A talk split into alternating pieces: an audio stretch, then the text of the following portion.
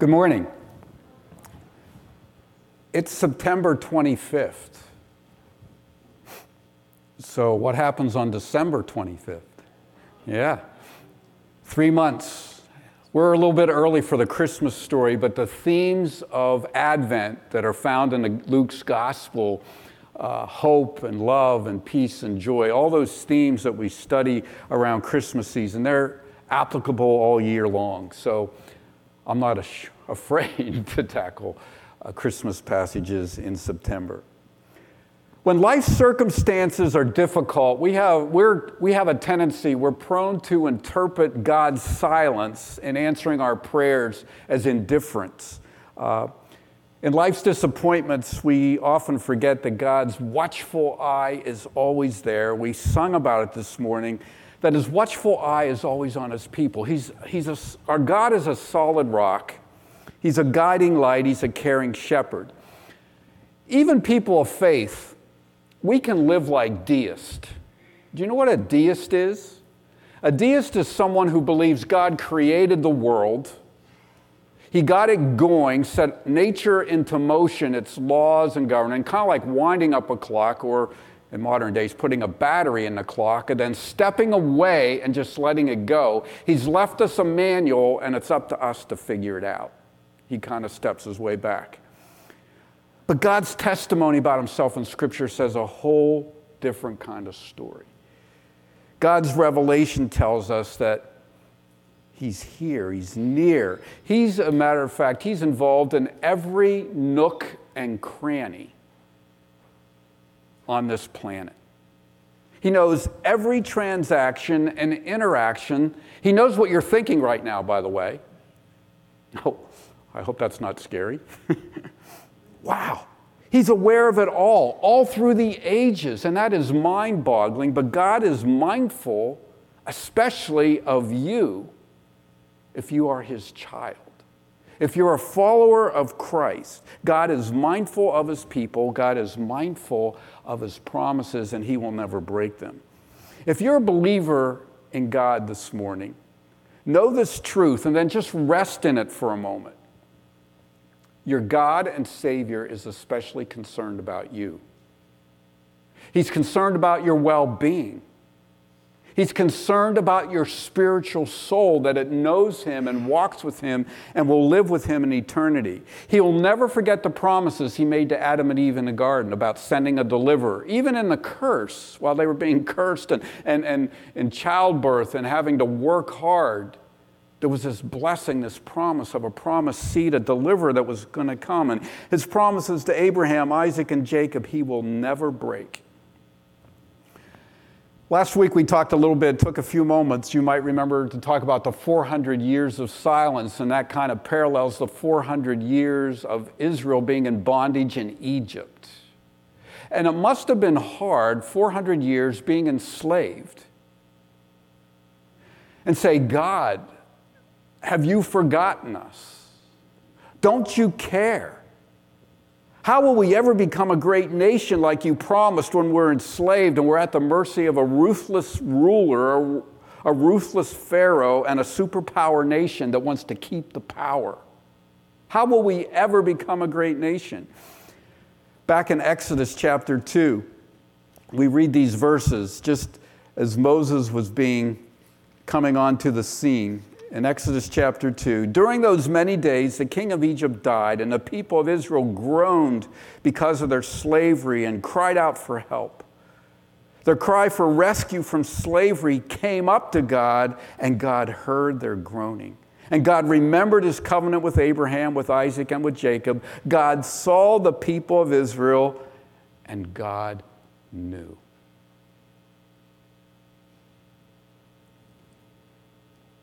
He's aware, he cares, he's working for his people's good, and he will never leave or forsake those who look to him in faith.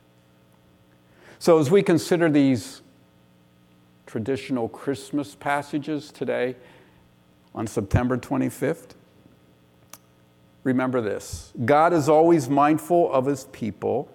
The Messiah came, God's favor is given, and God is always merciful. Got those three things? God sent Messiah. God's favor is being poured out on his people. God is always merciful. God, mindful of his people, sends Messiah. In, in verses 26 and 27, Jim read those passages from Luke. In the sixth month, the angel Gabriel was sent from God to a city of Galilee named Nazareth, to a virgin betrothed to a man whose name was Joseph, of the house of David, and the virgin's name was Mary. So here we have the announcement of the promised one coming. Finally, the seed that was mentioned in the Garden of Eden when God was cursing the devil he said, He will crush your head. You will bite his heel, but he will crush your head. This is being announced. And Luke connects the stories of John the Baptist and Jesus here with the mention of the six months, referring to Elizabeth's pregnancy. She's six months along now. And Gabriel sent, he was sent to Jerusalem, to the temple, six months earlier or so. And now he's sent to a little village in the hills called Nazareth. And his announcement will mention how good and great John the Baptist was going to be, but he mentions how good and greater is the one coming named Jesus. Jesus is the better prophet. Compared to Moses, in Deuteronomy, the Lord your God, Moses said, will raise up for you a prophet like me from among you, from your brothers. It is to him you are to listen. In Hebrews chapter 3, we're told that, you know, Moses is revered by the Jewish people for good reason. He's a great deliverer. He was a great prophet of God. He gave the law of God. I mean, he saw God up in the mountain. He, he, he was near to God. There was never another man like Moses. But in the book of Hebrews, it says in chapter 3, verse 5 Now Moses was faithful in all of God's house as a servant to testify to the things that were to be spoken later. But Christ, that is Jesus, is faithful over God's house as a son. Moses is a servant, but Jesus is the son, the heir, the promised one, a higher position. He's greater, the great and better prophet. For the law was given through Moses, but grace and truth came through Jesus Christ. No one has ever seen God, the only God, who is at the Father's side. He has made him known. That's speaking of Jesus, John chapter 1. Not only is Jesus the better prophet, but he's the better high priest. Back in Isaiah chapter 53, a passage we refer to a lot, a passage we often read around uh, Easter season, talking about what the Messiah would do. Surely he has borne our griefs and carried our sorrows, yet we esteemed him stri- smitten, stricken and smitten by God. But he was pierced for our transgressions, and he was crushed for our iniquities. All we like sheep have gone astray. We've turned every one to his own way, and the Lord has laid on him the iniquity of us all. Again, in Hebrews chapter 7, the writer of the Hebrews talks about Jesus being the better high priest. In chapter 7, verse 22, it says, This makes Jesus the guarantor of a better covenant. Speaking of Moses' covenant or the covenant Jesus established by his death on the cross. The former priests were many in number because they were prevented by death from continuing in office. But Jesus, or he holds this priesthood permanently because he continues forever. Consequently, he's able to save to the utmost since he always lives to make intercession for his people. So Jesus is a better prophet because he speaks the truth always. He's God himself revealing the truth to us. The word became flesh. He's a better high priest because his sacrifice is once for all done. It wasn't the sacrifice of an animal. The other priests had to offer a sacrifice for their own sins first before they offered the sacrifice for the nation's sins. But Jesus had to make no offering for his own sins. He became the offering that covers all the world's sins. So he's a better prophet and a better priest, and he's going to be a better king. You might have noted when, when Jim was reading the scriptures today but all of the descriptions of Jesus found in verses 32 and 33. He will be great and will be called the Son of the Most High, making him equal with God the Father.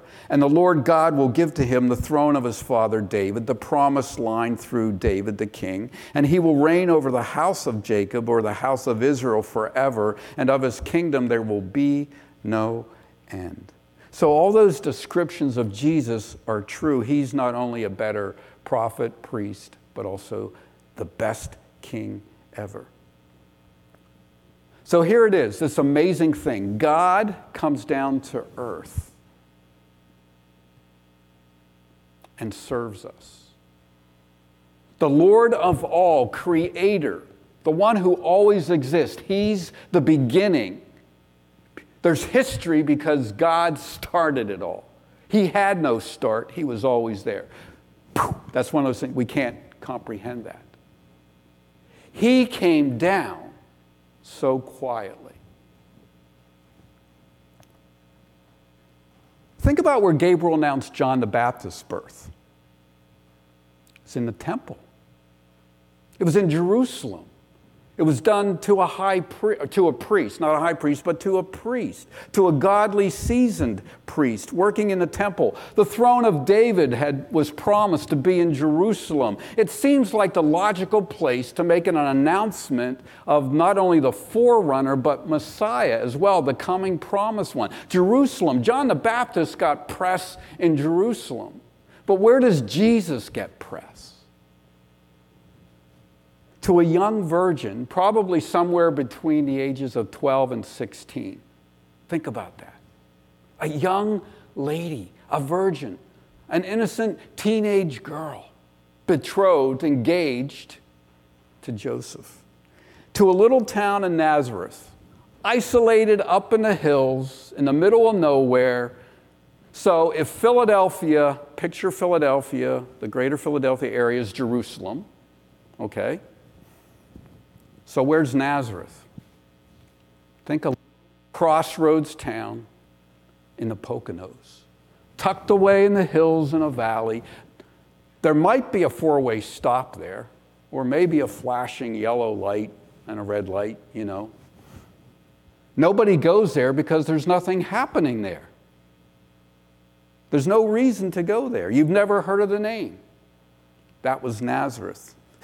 so the metropolitan people of Jerusalem, who thought they were big stuff, looked down on the people of Nazareth. That's why Nathanael, when Philip was saying, We found the Messiah, he's from Nazareth. Can anything good come from Nazareth? He asked, because it was like this nowhere place. That's where Jesus came, God the Son. He comes so quietly. Jesus Christ, the Lord of glory. Why does he come so humbly? Digest this truth. God Almighty chooses a life of service to rescue you. He chose that. Though he was rich for our sakes, he became poor. Happily became poor because of his mercy and love. Just remember, his humility doesn't mean he's not God.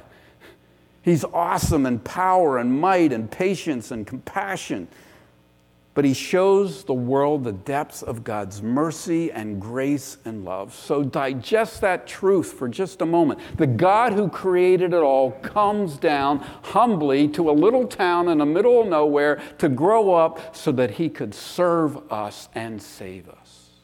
That's amazing. And how should I respond to that truth? How are you going to respond to that truth today? What difference does it make that the God of glory came down to Nowheresville, so to speak, to save you, to be a nobody for a while, even though he was the Lord of glory? Well, Peter tells us grow in the grace and knowledge of the Lord Jesus Christ. Grow in your understanding. Rejoice in the power and majesty of your God and be amazed that God Himself would come to rescue us. So Luke's writing to his friend Theophilus and says, You know, the things you believe about Jesus, be confident in them and don't dis- be dismayed or doubt that it's true. Think about what you know, believe. Be a faithful kingdom citizen and live differently because the Lord of glory has come to rescue you. God is ever mindful of his people, so he keeps his promises in amazing and surprising ways. Secondly, God, ever mindful of his people, pours out his favor on them. God's favor. In verses 28 through 45, we see that Mary hears this great message. And he came to her, that is Gabriel, and said, Greetings, O favored one, the Lord is with you. Hear how many times favor is mentioned here, or grace, that theme of grace. Oh, but she was greatly troubled at the saying and tried to discern what sort of greeting this might be. And the angel said, Do not be afraid, Mary, for you have found favor with God. And behold, you will conceive in your womb and bear a son, and you shall call his name Jesus. Mary's faith, her belief, shaped her character, and it shaped her attitudes, and it shapes your beliefs and attitudes too, if you have faith.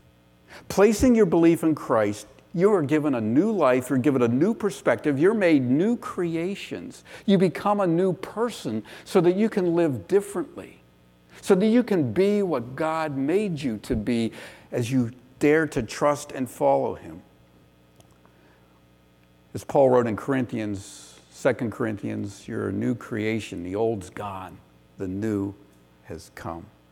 So there's this greeting of grace Gabriel came to her and said, Oh, favored one. Some faith traditions, Christian faith traditions, have made Mary something she is not. She was not sinless. Nor did she have to be sinless to bear the Son of God. But we should esteem her highly because she was a great woman, young woman of faith. Greetings, you who are highly favored. The Lord is with you. That's the New International Version. Highly favored because Mary is, is a recipient of God's favor, or another way of saying it, God's grace. I want you to connect something to Ephesians chapter 1.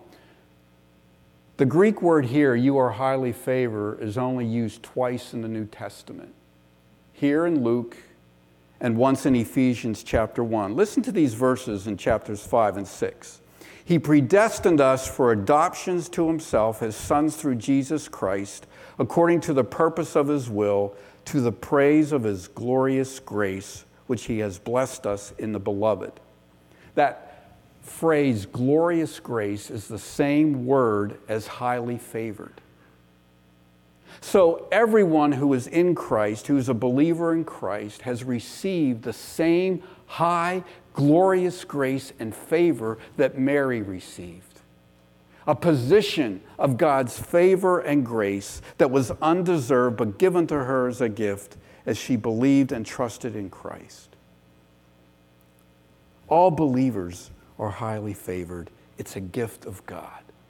So if you're a believer in Christ this morning, then think of yourself as being highly favored. It ought to make you sit up a little straighter in your seat this morning to think about that you are highly favored by God through Jesus Christ. God is coming to us and saying, You can be a part of that band of people. You know, Mary is highly favored and she's going to need every ounce of God's grace to live through where God's taking her. Because it's not going to be easy being the bearer of the Messiah, the Son of God. What she so willingly accepts and trusts in faith is going to be uncomfortable and dangerous and life changing. Think about it. The disgrace of pregnancy she was called an adulteress. Joseph was going to divorce her because he believed she had been unfaithful to him. That is not an easy path to go on at age 12, 13, 14, 15, or 16, or any time in your life. Think about it. having to flee to Egypt because of Herod going after her newborn son. So she and Joseph were going to have to flee and live as strangers in the land of Egypt because somebody's after you. The one with all the power, the king, with all the secret service men and people looking for you, the connections. Not easy. The future days of Jesus' ministry was going to bring so many misunderstandings and suffering to her soul. Not easy. But God's favor was with her. In verses 30 through 33, the message is You will conceive a son, and you are to name him Jesus. And Jesus, by the way, is a very common name in the Hebrew, part of Joshua. God saves, salvation. What an appropriate name, the Savior, he is the Son of God, the Most High. That's amazing news. God will give him David's throne so that he's from David's line. And he will reign forever in an unending kingdom. Amazing news. Imagine being a young lady sitting there doing whatever she was doing that day, and an angel comes, Gabriel, and tells you, here's what's going to be happening the next, uh, the rest of your life. It's a lot to digest and swallow. In verse 34, she asks a question How will this be? For I am a virgin. Now, I want you to know there's a whole different attitude than Zechariah. When Gabriel came to Zechariah nine months earlier and said, You know, you're going to have a son like you've been praying, and Elizabeth is going to get pregnant, and he said, We're old. This isn't going to happen. How can this be? He was doubting. Mary isn't doubting, she's just looking for an explanation. She wasn't doubting that she was going to conceive and bear a son. She was doubting, how's this going to happen? I'm a virgin. I haven't known a man. I haven't been unfaithful to my beloved one, Joseph. So how am I going to get pregnant? I'm a virgin. And the answer? The Holy Spirit will come and overshadow you in power. That word overshadow picture is a picture or should draw us to the idea of God's powerful presence. Like when the cloud came down on the Mount of Transfiguration and enveloped Jesus and the disciples who were up there, and, and God spoke and said, This is my beloved Son in whom I'm well pleased. Listen to him. It just, he's all around us. You're just going to be overshadowed with God's power. The overshadowing God is saying, This son you're going to bear, Mary, is the promise delivered, deliverer, promise fulfilled. And I love Mary's response. She says in verse 38 Behold, I am the servant of the Lord. Let it be to me according to your word. And the angel departed. Serving God is not foolish. Here in this story, we see God's favor overshadowing Zechariah and Elizabeth and Mary. An older couple experienced God's grace working through natural means so that Elizabeth could get pregnant in her old age, but she was being overshadowed. Mary, on the other hand, experiences a supernatural overshadowing that is a mystery and we cannot explain it. But I want you to know this. Little side note this is not like a pagan mythology story where an unholy union happens between a god and a woman producing a semi divine offspring, some superhero like Hercules. That's not the story here. Here is mystery that God the Spirit works beyond human sight. You understand, Jesus wasn't conceived in the womb, Jesus always existed. He just took on human flesh, just became a, a, a man in a human body so that he could come and rescue us. And that is mystery. How's this going to happen? For nothing is impossible with God. So the power of the Most High is going to overshadow you. And this is a reality for all believers in Christ. Because if you're a follower of Christ today, then you are the temple of God. And God, the Spirit, lives in you, is overshadowing you. Believers in Christ, let that truth sink in. We are a part of Christ, we are His holy temple. One other quick note Mary responds, I'm the Lord's servant. When you think of a servant, what do you picture in your mind? What comes to your mind? A few years ago, there was this really popular show, Downton Abbey, right?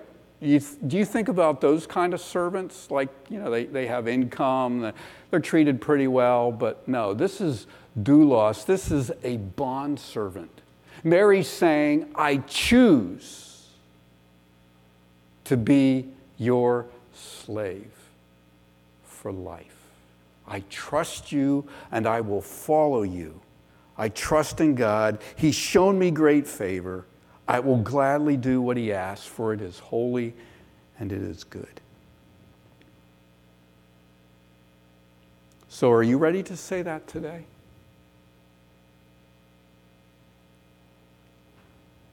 We hesitate to surrender to what God is often asking us to do as His followers. But we're never foolish if we trust and obey Him. Jesus, the servant, Jesus, the Lord of glory, came and served us, Philippians chapter 2, and He promises that he came and served and then he was raised to glory that at his name every knee's going to bow and every tongue confess that Jesus is Lord. And he says, Where I am, I will take you to be with me. That's the promise to those who just trust in him. That's our destiny if we're followers of Christ. One other, one other point God's favor, the gift of community. Look at what Mary does after she gets this message. In verse 39, it says, In those days, Mary arose and went with haste to the hill country to a town in Judah, which is south, down close to Jerusalem. And she entered the house of Zechariah and greeted Elizabeth. And when Elizabeth heard the greeting of Mary, the baby leaped in her womb, and Elizabeth was filled with the Holy Spirit. Here's the gift of community. The Holy Spirit draws these two women together. He draws our attention to them for many reasons because, number one, they're great women of faith. They tell us about how holy and great God's plans are, and they've surrendered to them. They're praising Him. They tell us about His great plan of salvation in Christ. They are worshiping Him in spirit and in truth. It's a picture of what unhesitating belief does when following the Lord. Did you hear that? It's a picture of what unhesitating faith does when you're following the Lord. You find community, support. You believe God, you trust God, and you go to those who believe and trust God as well to have mutual encouragement in this amazing and yet difficult situation.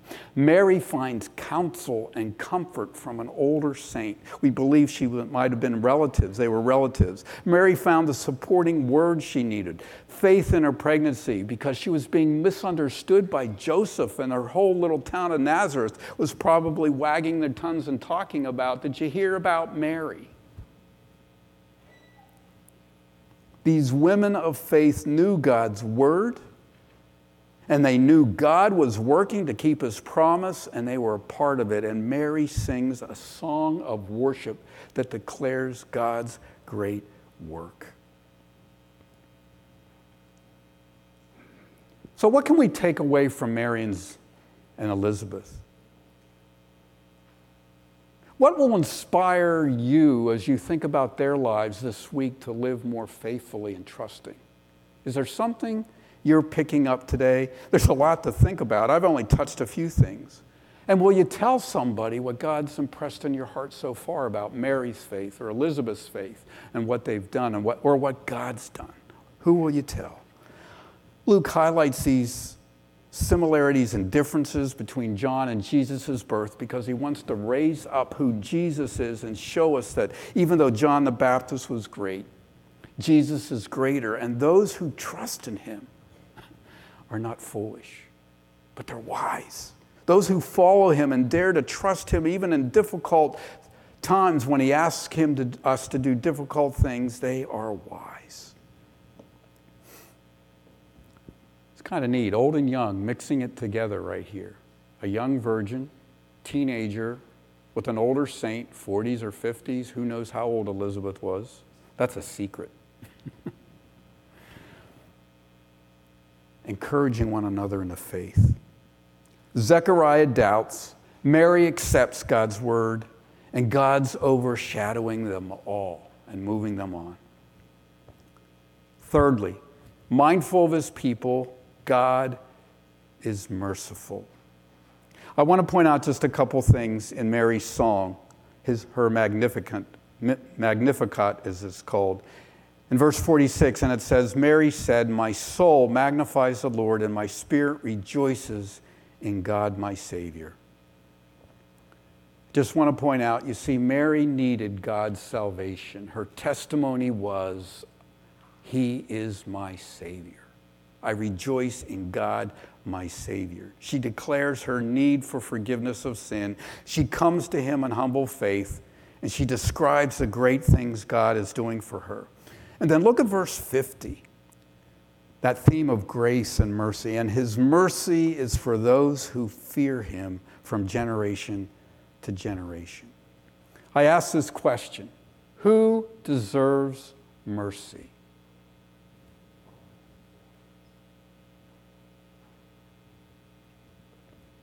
Do Adam and Eve, did they deserve mercy in the Garden of Eden? When they disobeyed God? Did they deserve mercy? Yet God was merciful. He covered their shame. He banished them from the garden so they wouldn't eat from the tree of life to live forever trapped in sin. the curse that he poured out was tempered with this promise of a deliverer. God was merciful. Does Israel, the nation of Israel, do they, do they deserve mercy? I don't know if you know the story of the Israelites coming out of Egypt and their trek through the wilderness, but just read Exodus. Read the book of Numbers sometime. Just take a quick glance through it. they, there's some great lessons of faith there you know, Moses and Miriam, Joshua and Caleb, to name a few, the, the heroes of the faith, so to speak. But, but God's rock solid mercy is revealed as Israel is, get this, famously faithless. Famously faithless. God delivered them, protected them. They walked through the Red Sea. He provided food and water, and all they did was complain and not believe. And when they were supposed to go into the land, they wouldn't go. And yet, what? God is merciful. So, who among the nations that exist in our day, what nation deserves mercy? Well, read Psalm 2, verses 1 through 3. What do the nations say? Let's throw off God's chains. Let's not have anything to do with his anointed one, Jesus Christ. We'll do our own thing. We'll make our own kingdoms. So, whether it's nations, that would include ours, or individuals, Romans 3, no one's good, not even one. No one's holy, not even one. No one seeks after God, Romans 3 tells us that, individual or collectively, who deserves mercy? And yet God is merciful. For while we were still weak at the right time, Christ died for the ungodly. But God shows his love for us in this that while we were still sinners, while we were ungodly, while we were rebels, Christ died for us, died for our sins. So, despite who we are, despite the nations ignoring and despising Jesus' rule over them, God shows us mercy when we deserve wrath. Have one more question for you. Well, a couple more questions. Have you ever thought God's judgments are over the top? Like God is like way too harsh when he judges people? Should I ask for Yeah. Thank you, Jim. Thanks for being honest. Yeah. A worldwide flood? Really? Were people that evil that God had to like kill everybody except Noah and his family and all those innocent animals? Except for the ones in the ark? Really? How about raining down fire on Sodom and Gomorrah for their sins of greed, for their sins of idolatry, for their sins of sexual immorality? So, why hasn't it poured down on us yet? Mercy. I like that.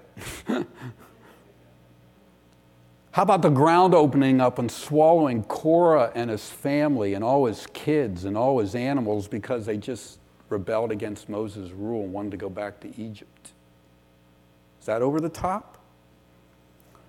You ever read the book of Revelation? The judgments that are going to happen before Jesus returns on all the world, do you think that's over the top?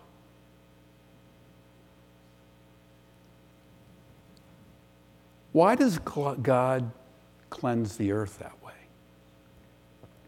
How serious of an offense are our wicked ways to a holy God? And let me ask you this question do you, do you ever think God went too far making Jesus, God the Son, suffer terrible spiritual and physical punishment in your place? Do you think God went over the top by doing that? Does it ever bother, bother you that for your sake he made him who knew no sin to become sin for you? The prophet Habakkuk was complaining to the Lord that the land of Judah was filled with unrighteousness. And Habakkuk felt like God was doing nothing about it. He's like, God, do something. You know what God said? I am about to do something. Stand back and watch. And when Habakkuk got the right perspective on how offensive sin was to God, a holy God, and how right and fair God's judgments are on our sinful ways, you know what he prayed? In Habakkuk 3, verse 2, he says, In wrath, in your just wrath, God, remember mercy. Be merciful. And thanks be to God, He remembers mercy when we deserve wrath. God must punish sin He's a holy God. He's just and right, and He sent the Lord Jesus to be judged in our place. He's mindful of His people. The promised Messiah was being sent. God poured out His favor on His people. To all those who look to Him, they will, they will receive mercy instead of punishment. God is merciful, and rejoice in that this morning. And live differently, not to take advantage of His mercy but to be an example of how His grace changes you. His overshadowing favor in Mary's life, and Elizabeth's life, and Zechariah's life. And I say this today do not turn away from Jesus Christ. Instead, turn in belief. Receive mercy in Christ instead of wrath outside of Him. Let's pray together. Lord God, Use your word that you've given us in Luke to make us, to increase our trust so that we lean hard on you. Lord, we need your favor. We need your grace to follow you fearlessly the way Mary did. Lord, you've done as you've promised. You dwell in us. You overshadow us when we're in Christ. We're your living temples. Lord, we are your servants. We ask you to use us to show off the power of your grace. In the name of Christ we pray. Amen.